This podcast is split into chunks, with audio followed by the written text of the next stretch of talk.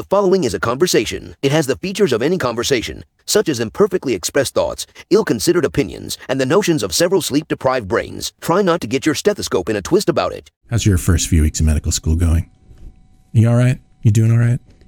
Yeah, you know, last week last week was tough, but it's good to have a rock bottom.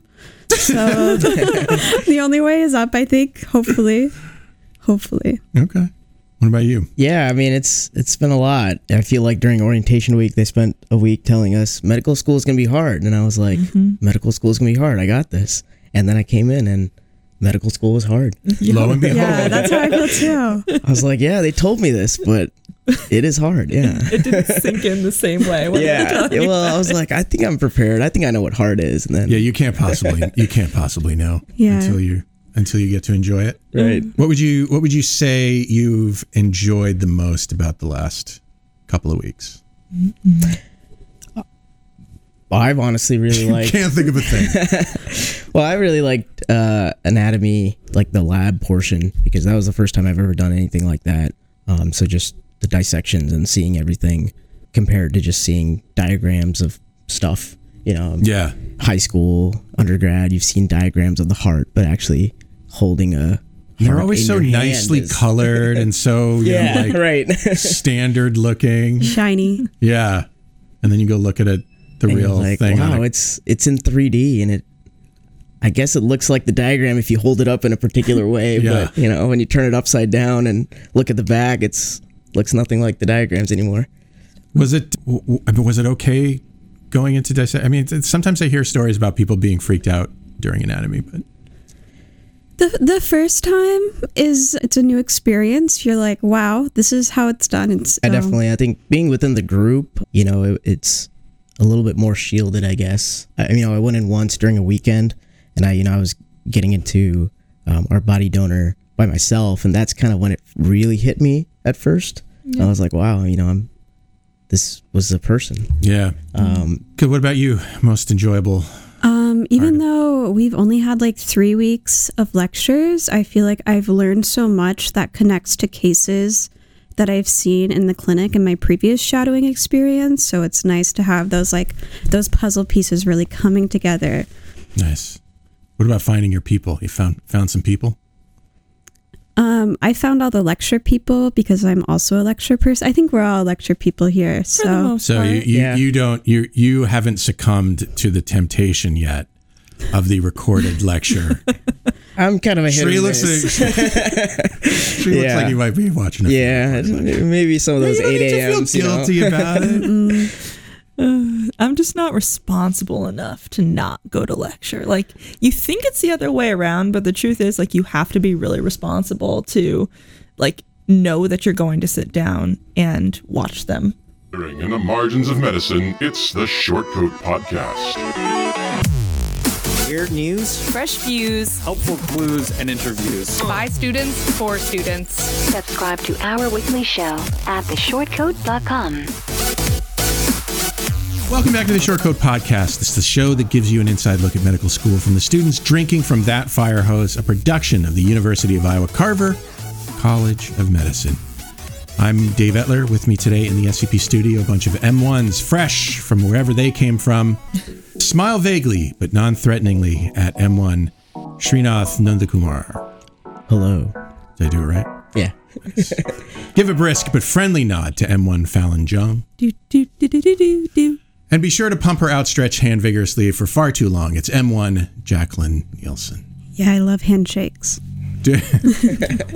I'm so glad you guys have decided to join me. I hope this doesn't put you off from joining me again at some point.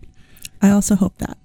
But this week we've got a listener question from Thomas, who wants us to talk a little bit about how you guys came to the decision that medicine was your career path among the many that, you know, smart people like you could have chosen. Let's hear from Thomas. Hey, my name's Thomas. Love the show. I'm a recent Bachelor's of Chemical Engineering graduate, and I'm considering a more service focused career, which naturally led me to exploring healthcare and med school. Naturally. My questions are 1. How did you all overcome self doubt in your career discernment process? And 2. How did you decide between good options? That is a great question. I don't know, like I don't know if my experience, my personal experience, is applicable to you, Thomas. I'm 53 years old. I've only recently come to realize that I'm where I where I probably should be. Uh, what do you guys think? What you know? So I, I, why don't we start off by talking about what we studied in school versus what we're doing now? Go ahead, Jacqueline. So I wasn't a pre med in school. I thought I was going to just be in research for the rest of my life. Um, and the specific science that I'm interested in is molecular biology, genetics, and cell bio. And we should say you're uh, an, a medical scientist training program. Yeah, so person. I so you're so, working towards your MD PhD. Yeah, you don't have to decide sometimes. Sometimes you get to do everything that you want to this do. This is your career. vast hedge in your, yeah. in your plan. Okay. Uh, what about you, Shri? Yeah, you know, when I was growing up, I could kind of see myself doing a lot of different things. Maybe I just had a good imagination. I don't know. Fireman, astronaut. yeah, I mean, I'd look at something, I'd be like, "That's kind of cool. I yeah. could, I could do that. I, w- I want to do that, but you know, yeah. I can't do everything." But a couple things I was really interested in. I, I was interested in medicine, definitely. Mm-hmm. Um, so it's good to be here. I also really liked airplanes. That was something that interested me a lot, and so my major in undergrad was actually aerospace engineering. Why did you choose that over all of the other ones for an undergrad major? For an undergrad major, well, so you know, I always had medicine in the back of my mind, and I know that you can major in anything to do that. Sure. So I figured, well, let me try exploring something else I'm interested in. Yeah. Um, and so you know, I used to initially I grew up in Seattle, and so that was very close to Boeing. Mm-hmm. Um, so at a young age, I remember going to the Boeing factory and seeing them make airplanes, and I was like, this is incredible and so I I did study aerospace engineering. I took all the you know the bare bone pre med requirements as electives, and so going in, I made sure I would be. So able you to had that. you had a a backup plan. It sounds like. Yeah, I did, and you know after I graduated, I did work a few years as an engineer in mm-hmm. industry, and then before coming to medical school. So you know I'm I guess you know the the listeners in a similar boat where I was. I guess in a career thinking about changing his trajectory to medicine. Fallon, I looked you up on our database. Doesn't say much, but it does say that you were a classics major. You got a classics degree. I did. So the truth about that is I, I don't mean to expose you. No, no, no. So okay. the truth about that is I went in actually as pre-med and then I was sitting in chemistry class one day and person sitting next to me in chemistry, I hope you're listening. Uh, but he looked at me and went, if you're not stressed, you're not doing it right. And I was like, oh my gosh. Like, oh. Maybe I don't belong in like maybe I don't belong here, right? Like maybe this isn't what I want to do. And I knew I always loved classics. I knew I was really interested in education. And so I ended up getting my degree in classics and in education. And I did all of my student teaching as a, like a sixth grade Latin teacher. And I loved the teaching aspect of it. I loved the kids. But I realized that just teaching and specifically teaching Latin wasn't going to be enough for me. And so I ended up taking some time off. I did some work in medicine related stuff like mm. and then I went back to school and got a degree in biology and here I am. All right. Yeah. So basically, I just I know that I'm interested in both medicine and teaching, but medicine allows you to do other things like outside of just clinic, right? So like I can teach and be in medicine. Medi- yeah, medicine's a really interesting career because I I hear a lot that people, you know, when when you become a doctor, you know, at a certain point, the world is your oyster in terms of other things you can do with that. You know, you can specialize in certain patient populations. You know, you could, you know, you Shri could go and use your aerospace engineering background as a physician, fucking work for NASA. This opens up different fields. There are different ways that you can use your your degrees, which I think is really interesting. I, I don't think it's true in some other um, career paths in the same way. I think it's really overlooked um, in medicine how different your career can look. Mm-hmm. And I think the best way to figure out what you want your career to look like is to just talk to and shadow a lot of doctors that have a lot of different ways that they spend their time. Yeah. I, I so it sounds like y'all's path was a little bit a little bit winding, And I think that's totally cool. If you needed my blessing for that, you've got it. Because I think it really, not having that certainty um, actually is a, a benefit long term. You get to explore some things and, and, you know, figure out where you fit into those things, into those places a little bit more than you otherwise would if you were like certain, you know, you wanted to be in medicine. So in Thomas's situation, what would we advise Thomas to do when he's thinking about his future? Yeah, I, mean, I think he should think about what pulls him to medicine. Yeah. Um, you know, he said a service oriented career. And, you know, I remember in some of my interviews, uh, a question was, you know, there are a lot of careers out there that are service oriented. What in draws you to- medicine, even yeah, in, in medicine, yeah. And so, what draws? Why do you want to be a doctor in particular? yeah. And you know, I was always like, well, isn't taking an eight-hour test called the MCAT enough? yeah. What more do you yeah. want? What more do you want me to say? But but yeah, I mean, I, I think if he's looking for service and giving back, there's a lot of different ways you can do that. You know, even in the community, volunteering outside of his work to a cause that he's interested in. So, I mean, I think he should think about what draws him towards medicine and what makes him feel like that is the right career for him, as he put it in his question. Yeah, yeah and I think your advice to speak with people um, more, you know, to, to basically shadow or speak with people who work in medicine and not just physicians. Um, I think that's spot on. You've really got to talk to people and figure out what they like about it, what they don't like about it. You've got to gather a lot more information. I mean, it's a really expensive, I, you know, like, let's be clear, it's a really expensive Time. job to get in a lot of different ways, whether you're talking about time or money. So you want to make sure that you gather as much information as possible. You know, ask them about their day. What do they enjoy? What challenges do they face? What do they hate about their jobs? You know, get insights into the reality of their career. I think that's important. Absolutely. Yeah, I would also say that if he happens to be in a space right now where he is like in engineering already, think about what he's missing right now. If he feels like he's missing anything, and if medicine would fill that void. That's great. That's a great idea. Yeah. That's exactly what happened with me in teaching. I felt Yeah. like I was missing something. Yeah. You know, think about your skills, your values, your interests. Think about how those things align with what's important to you and what you're good at. You know, maybe, you know, you might not have the answer to that yet. I think it's, you know, as a 22 year old, I'm going to assume that Thomas is, is about 22 years old. I could be wrong, but, you know, when I was 22 year old, two years old, I didn't know nothing. I didn't know what my values were. I didn't know what I wanted to to do with my life. At least Thomas has an idea, but yeah, to I think figure that's out totally, what you want to do. totally fine. Yeah. You know, do some engineering for a while. Right. Uh, yeah. I mean, it's there's definitely not a time crunch or anything. Just looking within our own class, you know, they publish statistics, and there's people ranging from 19 to 32. You know, it's so a lot of people take a few years between undergrad to go into medical school, doing something else. You know, working in um, some kind of industry or you know, figuring out what they want to what they want to do before they end up in medicine. So Yeah. Yeah, maybe give yourself the permission to try other things that you never thought you'd try before either. Um, You're a young person. Let me tell you something.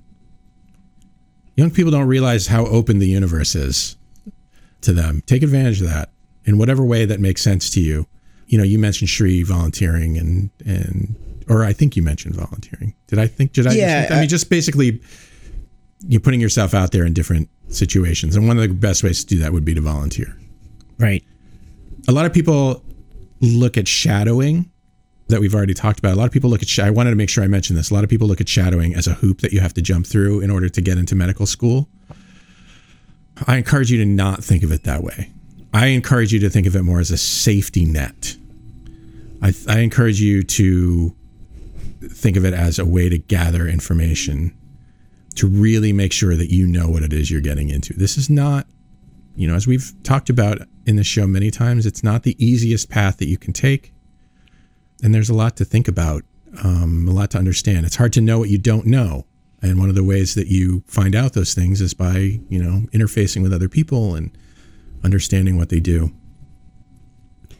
I would say what made me confident that I was on the right path was all the reflection that I was doing for our applications, mm-hmm. the time I was spending interviewing and talking about why I'm here, why I want to do this. It all felt really right. It made me feel really calm That's a good point. and yeah. sure versus I was I wasn't questioning myself. It felt like the really natural thing for me to do. So seriously, you didn't think of all these reflection things that you had to write, your secondary applications, blah blah blah blah blah. You didn't think of them as a huge pain in the ass. Oh, they're they're a pain in the ass, but they're also a great like platform to really reflect and think deeper about yourself that not everyone gets. Yeah, I think there are good reasons for schools to ask these questions of you so that you know you take a minute to figure out what it is you're trying to accomplish and why. This is a very med student suggestion I read. Make a decision matrix to score each option on important factors. Tally up totals to guide your choice. I mean, yeah. If that works. That's a formal way of doing Right, what if- we said. if that's you, Thomas, you you live your best life. But I also think like, you know, the mushy things inside of you also have like they should have their proper say. We've already established it. Vibes are important. Vibes are important. Shortcoats, if you're enjoying our conversation today, I'd be grateful if you'd let people know by posting a story on Instagram or Facebook or tweeting about us. And don't forget to tag us in your post. Thank you. Did you imagine? Did you? Okay. Did you fantasize about your future career? Yes. Because this is one thing that I, this is one bit of advice that I read, which is imagine yourself in your future career. Which vision gets you more excited and motivated? Ooh, it's like a vision board. I don't know if that's how I, yeah, sure, make a vision board. Yeah. I don't know if that's how I work, but I, Equally, imagine the things that you don't want your career to look like. Mm, yes. Um, and I think that can help you narrow down some choices as well. okay. Yeah. I need an, I, I feel like I Um, need a, Like, I never want to be tied to my desk 40 to 60 hours a week. I want to be able to be up, doing things, going different places, talking to different people. okay. Yeah. That's wonderful. Yeah. I actually remember specifically making a list about what I wanted my job to look like and what I didn't want my job to look like. This was like way back in the day. But yeah, like I didn't want, for example, to be working on holidays. That was some like I want to be able to spend time with my family. So yeah. That will, that will come. Yeah, well, hey, hey, hey, hey, hey, hey, hey. Once you get like a, a professorship, then then you can not work holidays. hey, hey, hey, hey. we don't want to rain too hard on Just let me hang out in my bubble for a in my happy Yeah. place. It's something that I would like to aspire to. The- You know, the the other thing is, I mean, yeah, you, you know, you can choose your specialty based on Right, these yeah. ideas. Yeah. Certainly, not every specialty is going to end up working on uh, when you don't want to work. Thank you, Dave. That was a nice save. yeah, I think I think it's a good way to kind of set your priorities. Residency, when not so much, but okay. yeah, yeah. Sorry, I didn't mean to. interrupt. No, no, no, you're good. I was just gonna say it's a good way to kind of figure out what your priorities are for your career. I, I mean, you might get into a trap where you're like, "This is my ideal career," and then every job has a little bit of stuff mixed in that you don't necessarily. Care Not for me. I enjoy every single aspect of my job, every scrap of paper that I move from one place to another when they were happier where they were, every every form that I fill out. Oh, it's such a joy. Wow. You really made it. I'm, I know. Wow. I know. Do they have Every extra time the form gets sent back to me and it's and they're like, "You did the wrong form." Love it. then you just get to do more forms. I'm more, exactly. Maybe can you set up a desk for me over on that side and we'll like Yeah. I'll just I'll I'll drop out and then I'll become little Dave. Little Dave. you can do an internship. Yes. A Dave's Apprentice. I love that idea. I've always wanted a little little Dave. Yeah. You know, there's there's one other thing we haven't talked about yet, which is very few decisions are permanent. So true. You can change careers. I know people who have changed careers from one field of medicine to another. Does it mean you have to work harder? Yeah, you got to go back through the match, for instance. You got to do, you know, a new residency, all that kind of stuff. There's nothing that says that you can't do that. And, and you know, I know a guy who went from internal medicine to radiology like later in his career and it worked out. Mm. Even if you decide, you know, I, I think the, the, the scarier version of that is to decide you don't want to be a physician after you've already begun. Because there are some sunk costs involved in being, you know, proceeding some way through medical school and residency training, which is, you know, why I so strongly encourage you to like look at your options really closely and make sure that you understand what it is you're getting into. Yep. You don't want, I mean, I think the least ideal option in this case would be to get through some portion of your residency training owing a whole bunch of money that you're going to have tr- more trouble recouping if you change gears. Maybe changing gears from doctor to engineer might not be so bad in, in those terms, but something to think about. Yeah, there are some situations I think where like you can go into consulting if you have an MD but mm-hmm. you don't practice, or like you can work for uh, uh, like the biotech companies. Yeah. So. And honestly, I would like to. I don't know. Like, I know that the whole job of a state medical school, especially, is to create physicians for the state. Like, I get that, mm-hmm. and I get that we, for that reason, don't really want to talk about the people who maybe just want to get an MD and not practice medicine because that's not what we're kind of here to do. But it happens. People do it. I think people don't talk about it when they do that just because, you know, they don't want to. They don't want. They don't want any of this any stigma associated with that. I feel like we could be a little bit more open about it, though. Yeah. I think it's all right.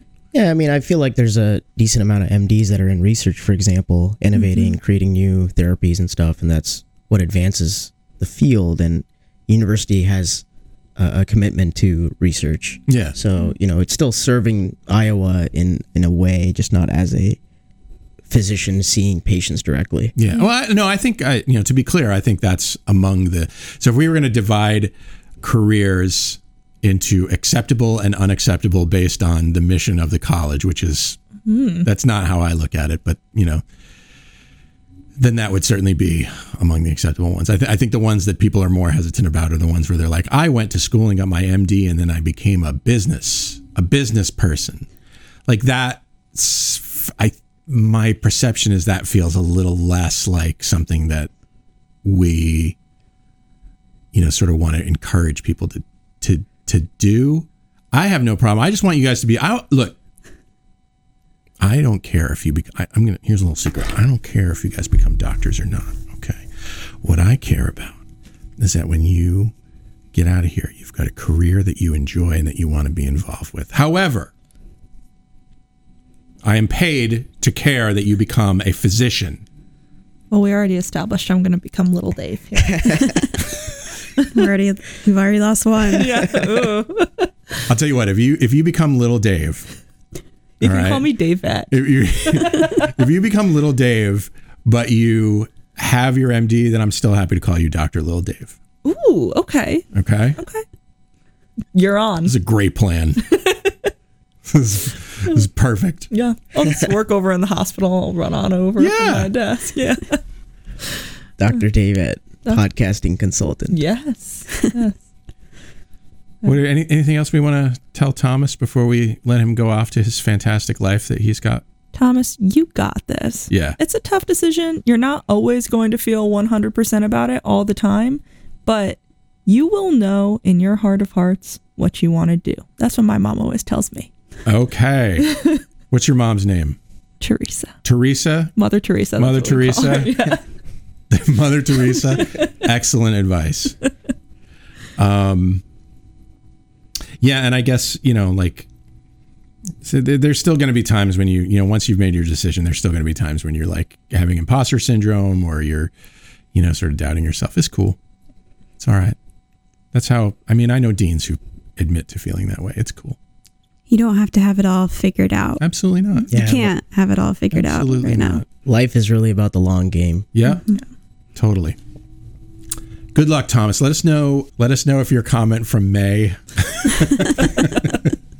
if you're still listening, I don't know. he interviewed today. Uh, yeah, we don't know. yeah, we had our first round of interviews today. Look, here's a funny. I was on, so I I had to make a trip to Maine this weekend. How was it? Well, I was dropping my daughter off in Maine. She decided to move to Maine this past spring, and she's only 19 years old, and so I was kind of a wreck. So like uh, 20 hours worth of driving, and then a flight back on a day when I was an absolute emotional wreck. So there is that. But I was on the plane. I can't remember. I think it was the. I think it was the flight from Chicago to Cedar Rapids. And I was sitting next to this woman, and I only remember her, I think, because I was kind of leaking at the eyeballs over my over my my daughter's departure from my life. You know, from my parental sphere of whatever that is, right? So, you know, I was kind of I was a little embarrassed and whatever. And so I just happened to notice the people around me, and I, I realized, no, nobody's paying attention to me. I can, I, I, it's fine. Then I was walking down the hallway here, the next uh, on on Tuesday, and I'm like, "There's that woman. She was sitting right next to me across the aisle." it turns out she's applying to medical school. She's like, "Oh, I, I said, I said, I think I'm pretty sure I sat next to you on the plane." She was like, "Oh yeah, you're the you're the poor sad guy." well, she probably had her own whirlwind. I know, right? I- the great thing about planes is nobody's I, nobody watches anybody else on a plane. I think. Well, hey, if she was nice and empathetic about it, that's a little point for her, right? Well, I should have I should have asked.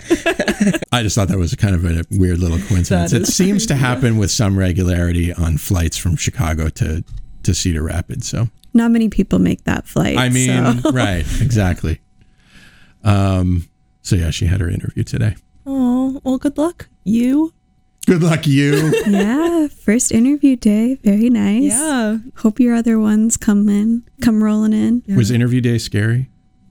Do you remember? You, remember- you remember? Come on. Well, and I was on Zoom, so Oh. that like changed things too. But it is nerve wracking. But nerve You, for so me, it yeah, was so nervous. we had. I, I think in your year, unless you deferred Um, enrollment or something. all of the MSTP interviews, at least last year, were all virtual. Oh, okay, all right. So didn't really have a choice, even though I was in Iowa City. Oh, okay. Yeah, sure. Okay. Do you remember my first interview? Um, I remember you being here. I remember you introducing yourself. Yeah, so I I popped it like it was. So I applied twice, and like the first time around, I had been listening to the podcast a lot, and I was like, "Oh my god, it's Dave's office." and so I like I was walking to my. I, actual- I love this, by the way. I- so I'm not. I'm going to be honest. I eat that shit up. I like I walked and I like popped my head in, and I was like. Wow, hi Dave. And then like I got a little starstruck and I couldn't think of anything else. So I said, I'm a little starstruck. And you went, I did not. You did. You were like, uh, it's nice to meet you. Oh, no. And I was like, okay. You, you. I'm sure you caught me at a moment where I was like, It's okay. Who knows what else. to who knows what to say to that? I just it was on it was on the mind, and so I said it, and then mm, it's okay though. but there was a second time. there was a second time, and somebody else like reintroduced us, and it was extremely awkward. I don't remember who it was, but they were like, "Dave, this girl listens to the podcast," and you were like. Hmm. And then we kind of like walked next to each other, but like neither of us said anything. I don't remember that. Oh my god, I'm horrible. You were wearing a light colored shirt. It looked nice on you. Thank you. Why are you here, Fallon? Why? What? The impression that I give is apparently not a great one. No, no, no. I just think like What made you go? "Mm, yeah, that's the place for me. The place where the awkward people are. Well, I listened to the podcast so much and everybody was just so kind every time I was here and like it's just not uh, okay. I don't want to hate on the East Coast because I love the East Coast. I'm from the East Coast. right. yeah. Okay. But like So I get it. it's just not the same. Yes. And I really felt immediately welcomed here. Except you know Except for what? that Dave you, were- guy. you were giving me East Coast vibes. That's what it was. Maybe it was. Yeah. Like I haven't. I haven't fully acclimatized. Yeah. uh, Well, no. My apologies. don't be a don't I mean, obviously, I'm here. I wasn't hurt by it. Okay. I'm also an East Coaster. I get what it feels like. Okay. That's funny. Yeah, but I agree with Fallon. You know, I think Iowa's strength is the people. Mm-hmm. You know, that that's. I, I think everyone loves the people that are in Iowa and and University of Iowa especially The Um, community. the community. I think we all just want to see each other live our best lives. Yeah. Which unfortunately isn't true everywhere you go. Yep. Right. Absolutely. And you know, I, I got to interview in person, which was great because this is one of the few places that actually offered that option. And uh, I prefer the in person interview more than a Zoom. Partly because I don't like seeing myself on camera when I'm talking. I always turn Which is why off. every time I turn over there and see the screen, I'm like, no, Don't look at can't, that. Can't look at that. I always turn my uh, yeah, I always turn my uh, my self view off yeah. because the first few, you know, I always forget in the first few minutes, and then I realize I'm looking only at me, and then I feel like an ass. so, Right. I once saw this little thing that was like, I am Narcissus, and the little Zoom screen is smiling. yes. Short coats, we love to hear from you, no matter what it's about. So call us at 347 Short CT with questions, shower thoughts, complaints about your situation, whatever you like. We'll talk about it on the show. A recent study suggests female surgeons are better in some ways than male surgeons. Huh. Huh. I want you guys to have a battle of the sexes. Uh, studies in Canada and Sweden have found that patients had fewer complications and better outcomes with female surgeons compared to male surgeons. One found that 90 days after surgery, patients of male surgeons had 13.9% adverse events versus 12.5% for female surgeons. Uh, you know, okay. A year after surgery, death rates were 25% higher for patients of male surgeons. Good. Another study of 150,000 gallbladder removal surgery patients in Sweden found patients with female surgeons had fewer complications and shorter hospital stays, and that women worked more slowly and were less likely to switch from keyhole surgery to open surgery during an o- operation. You guys know what that is? Um, I can. Like laparoscopy. Non-invasive. Yeah, I know where the gallbladder is. So Oh, yeah, it's green. yeah. Yeah. Did you guys figure that out this week? Last week. a couple of weeks ago. Sort of. Yeah. Uh, here's my question: Why would this be true? Why are women? Why why might women operate more slowly and carefully than male surgeons, for instance?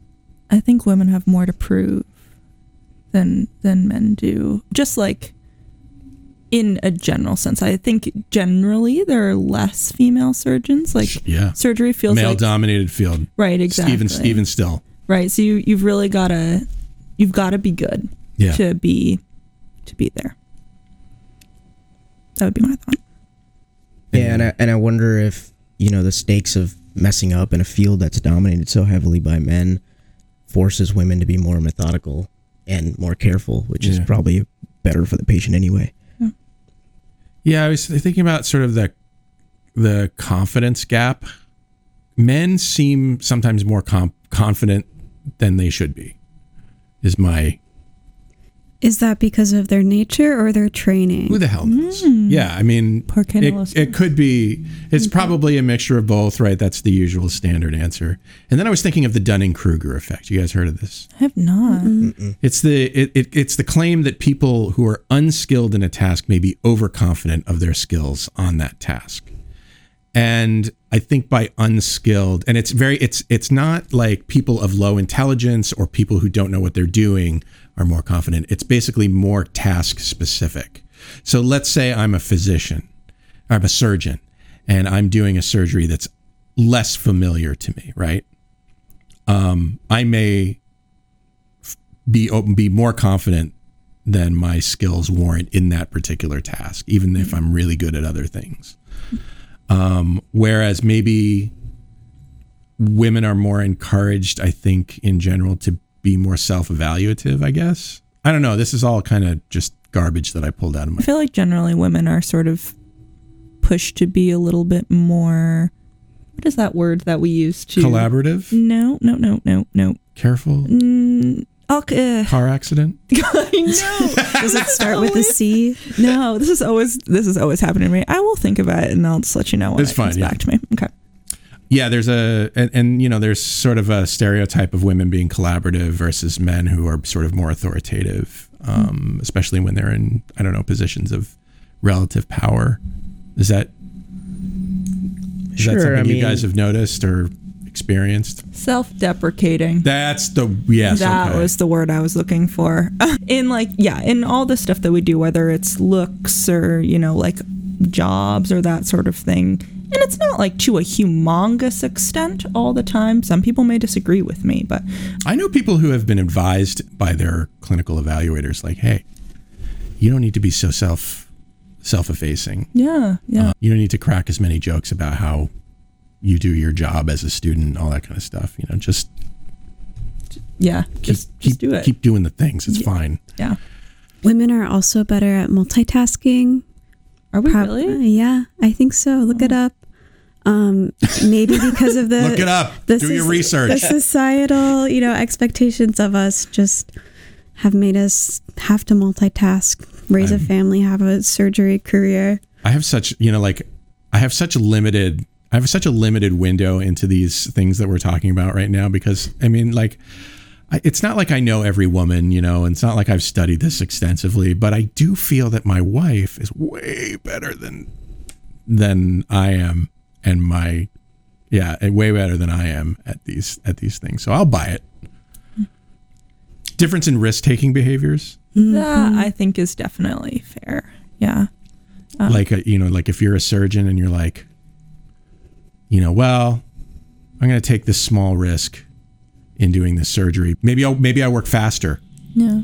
i guess that's a that's sort sort of a risky thing to do like speeding through something in order to get to your next surgery or whatever Or even going from keyhole to open surgery. Yeah. I mean, there's a reason why they created keyhole in the first place. So. yeah Or even just advising surgery in the first place as a treatment option. Mm. Wonder if that has to do anything. oh yeah that's a good point yeah I think patient, you know, caseload would be interesting too. Do women just take on less cases so they're able to spend more time, or Or what specialties maybe and types of surgery. yeah what types of surgeries you're doing yeah like if you're i don't know doing dermatology surgery maybe that's less risky than if you're a gastroenterologist surgeon I would also be interested on the breakdown of female patients. Do they get even better care from female surgeons?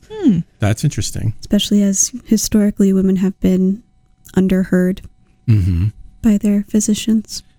Look, listeners, we're giving you research ideas for free. okay? You know what to do. Research them. Research them. Write a paper. Get a be an author. It's cool. And, but then put us on. Yeah, we want to be. Yeah, I want to be second author on that. Um, all right. Well, if you've listened to the show for any length of time, you know I love me some large language model AI. Anybody any of you guys like messing around with this? This is not gonna play a game. This is not a game. I'm Oh, sorry. crap. but it is interesting. It is a sort of news of the dumb. Um, most people get that you should take care when using it.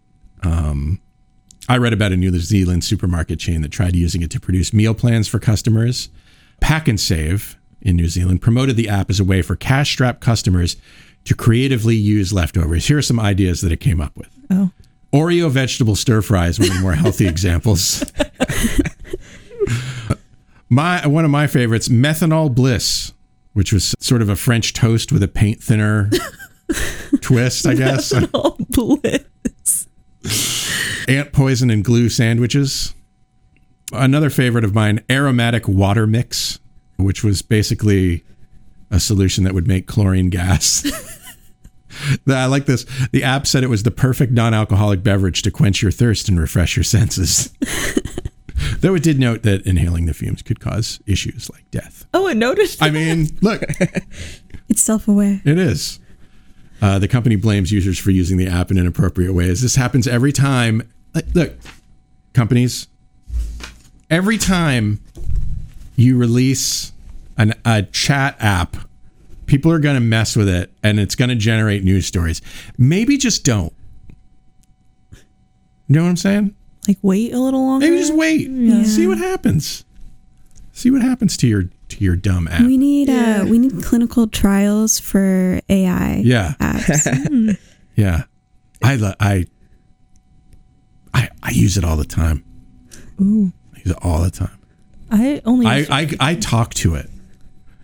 It has a microphone. No, app part. but like I'll have a little I'll have a little conversation. Oh, like- you like you chit So chat. I should chat with it. Oh, okay. Um, sometimes if I'm or like one of my favorite things to do is you know if I'm thinking about something and I can't stop thinking about it, like I'll go to an image generator and start generating images of that thing or or uh, you know sort of editorial images of that thing that I'm thinking about. Like for some reason, one day I was thinking about Emperor Palpatine from Star Wars making chocolate chip cookies for the stormtroopers, and I was like, I gotta I gotta make this a thing. Things like that. yeah, it, you know, coming from the engineering world, I can kind of sympathize with this company. You know, I, I don't know how much testing and you know. I'm gonna say with not a this, whole lot, but, but there are just some things that you just cannot predict. One of my mentors at my old job used to say, "It's hard to make something foolproof because fools are so ingenious." Yeah. I mean, you You know they can were think like- of all the different scenarios in the world, Yeah. and then someone else comes in and does something you're like, "Wow, I would never expected this would have happened in a million you- years until I actually put it out there." You know that what happened is they were like because because the conceit of this app is that you could put in ingredients that you had on hand and it would Right. give you recipes, right? You- you- People were like putting in ant poison and you know to, to see what it would come up with. Of course, of course they would do that. They're not going to use it like you think they're going to use Right. it. Good uh. lord. I- sorry, go ahead. Oh, I was just gonna say it feels like an easy fix though. Like you try to put an ant poison and it comes back as like, sorry, this is not a food. And But the problem is we don't know how these things work really. Yeah, I, th- I mean, I think you have to manually put guardrails on certain scenarios, and I hmm. think even with ChatGPT, I remember there was, you know, it used to give out like violent advice and stuff if you asked it to, and then they put guardrails around it. So now I would just say something like, "Sorry, yeah, that's beyond the scope of what I can do." Yeah. And so, yeah, I mean, it's with some of this stuff, it's you have a lot of unknowns, and you don't know how people can misuse it in all the different ways it can be misused. Hmm. And they I- definitely Yeah, for sure. make more money. so sure.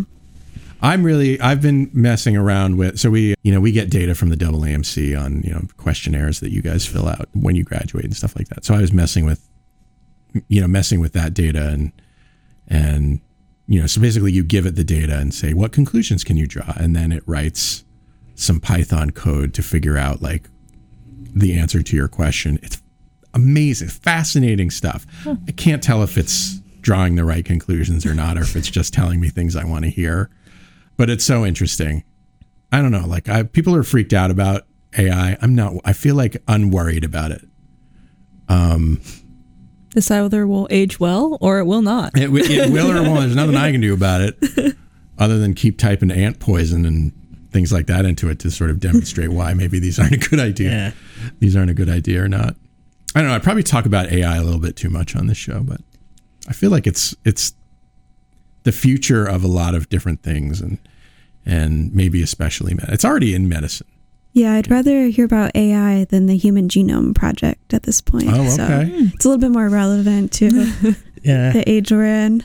Well, I mean, what's I think what's kind of interesting is the intersections between those, you know, these mm-hmm. these fields. You know, like when when we can, you know, use both of them at the same time to sort of come up with answers to our questions. Like that's that's pretty that's pretty cool. That will be pretty cool. Yeah. Yeah, I think depending on the use case, their AI has a role in medicine. I mean, it's already there. I mean, with mm-hmm. charting, everyone uses the the mic to do the voice to text. Oh yeah, Oh, yeah, yeah, That's yeah. all The automatic AI, dictation, stuff. yeah. That's It's already what yeah, you're we're already using so it. Yeah. It's already there, whether we know it or not. The extent to which it gets implemented may be a question that you know we have to figure out and see how much independence do we want to give these algorithms, and how much do we want the human actually in the loop. Right. Yeah. How much do we want to become dependent on it? Right. That's something that I worry about. That would be a concern, sure. I, I would just encourage that, you know, any medical student to, or pre medical student to go out and use it. You know, pay for it if you have to. They're not that expensive. Yeah. But don't use it to write your personal. Don't use it to write your personal statements. Don't do that. You could use it to ideate about your personal statements. You could use it to, you know, check grammar. check grammar. It's pretty good at that. But don't use it to write your personal statements. You're going to sound like a computer. Yeah. but yeah, I would def I would definitely encourage people as a, I would say as a almost a, uh, I don't know, like a like build a s- build a career skill because you're going to be using it. Does that make it the career skill? Is that the word? Is that the phrase I'm looking for? You're going to be using it in your career. Learn about it now. I think that, I think that ship has sailed. To, it's going to be part of your life. That's my pitch. Or find a friend who's really good at using it so that they can help you with your career goals. That's the thing. Like, I feel like you don't. All right. So the big, the biggest problem I have right now is the sort of social media that's cropped up around like, here's how I think you should use AI, right? So there are all these prompts. People people have built these prompts that they think are magical, and every every single time I try to use them, they they shit the bed. They don't work, or something like that. So I I think for me, just playing with it and not having and not having a particular agenda is teaching me more than than all of this advice that you can get on social media about how to use these things or or or that. Just play with it. You don't have to know how to use it. That's the beauty of this thing is that you know they respond to natural language. You don't you know. So you put something in and it's and it gives you something you don't want and you're like, okay, I mean, I'll try to phrase that better, but that's the same thing as you know me talking to anybody. I'm also not particularly worried about copyright issues, but I'm probably a bad person because of that. Yeah. Yeah, I mean, I kind of see where you're going with this. You know, I, I see things like ChatGPT as like an upgrade to Google in a way. Mhm. And if someone made a video of like, this is how you should use Google, I'd be like, why would I need to watch that? I should be able to intuitively use Google. Yeah. When you're talking about the copyright things, are you talking about where like when artists have their work out on the internet and then ChatGPT sort of surveys that information and then uses it as its own to like make other art in that style? I have a little bit more. Uh, yeah, I have a little bit more of a nuanced view of it, but essentially that. Okay. What I so I, I first of all, obviously, I th- first of all, any AI art should be labeled as such. I don't think it should be passed off as human art. Fair. I do think that humans, so human artists look at art and they learn from that art and they incorporate that art into their own art, whether they intend to or not. Like it becomes a part of them. That's the reason why art exists. Computers do it a lot more efficiently and a lot more quickly. So I, you know, so in a sense, that's cheating. Um, but I don't think it's doing things that human artists don't do. It's just doing it in a different way. I don't love the idea of saying, you know, make it in the style of, you know, Also, oh, yeah. whoever. Yeah. And sort of making something that looks exactly like that style. I don't think that's a particularly interesting use of the, the technology. Hmm. So I don't know. That's just my as far as ChatGPT goes. Chat, you know, it was it was trained on the data from the internet, New York Times, like all that kind of stuff. It is possible to, in some cases, get that data back out. Basically, having it repeat the data that it was trained on. Mhm. I don't know how to do it, but apparently people have sort of figured out ways to to make it regurgitate what it was trained on so that they can find out for instance you know like oh yeah you got that right from that from that new york times article for instance gotcha i don't know but for me you know when i look at stuff that's written by ai i feel like i can tell Yeah. it doesn't feel especially like strong strong writing to me Especially when you ask it to summarize something and it always says, in conclusion. Yes, every time. yes. in conclusion Yeah. I like to tell it to use unusual like I like to tell it to use different kinds of language. Like so for instance I'll say, you know, talk like a Gen Z Ooh. and then it throws in a lot of kind of lame Gen Z slang that's not really that most, you know, Gen Zers would not use anymore. Well, because like all the data it's based on is like pre 2020 too. Right, so- right. but it's kind of amusing. Yeah. I did. I have been known to compose an email to podcasters using That's super funny. using that little that little trick. I'm not gonna lie, like I can't even think of what real Gen Z slang is. When you said Gen Z slang, the first thing I thought was, "That's whack, bro." Yeah, that's what it thinks. Yeah, pretty much. I'm pretty sure that's like early 2000s. Yeah. Well, that's our show. Uh, Shri, Jacqueline, Fallon, thanks for being on the show with me today. Thank you for having us, Dave. See, she knows how to do it. Happy to be here. I just always, I don't, yeah, I feel always on the I, spot. you know, Fallon and I are going to be awkward together throughout her. Throughout her, we're going to be awkward together. That'll be our thing. yeah, this. Mm, mhm. You haven't scared her away yet, so what a poor decision it would be if I didn't thank you, Shortcoats, for making us a part of your week. If you're new here and you like what you heard today, follow the show wherever fine podcasts are available, like Spotify, Apple Podcast, Google Podcast, and YouTube. The producer of this episode is me, yours truly. The show is made possible by a generous donation by Carver College of Medicine Student Government and ongoing support from the Writing and Humanities program. Our music is by Dr. Vox and Catmosphere. I'm Dave Etler saying, don't let the bastards get you down. Talk to you in one week.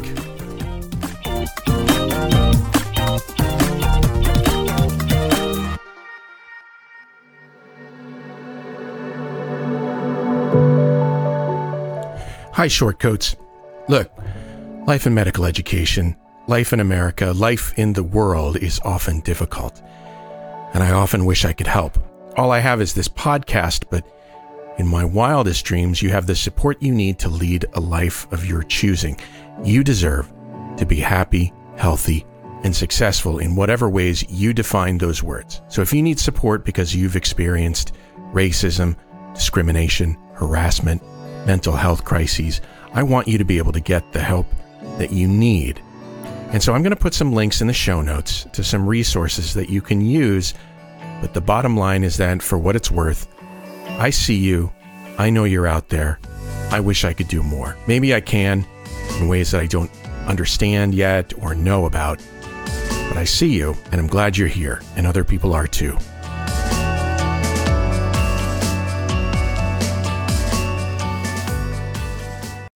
This Shortcoat podcast is a proud member of the MedEd Media Network. Inspiration, information, and guidance on your journey to medical school and beyond at mededmedia.com.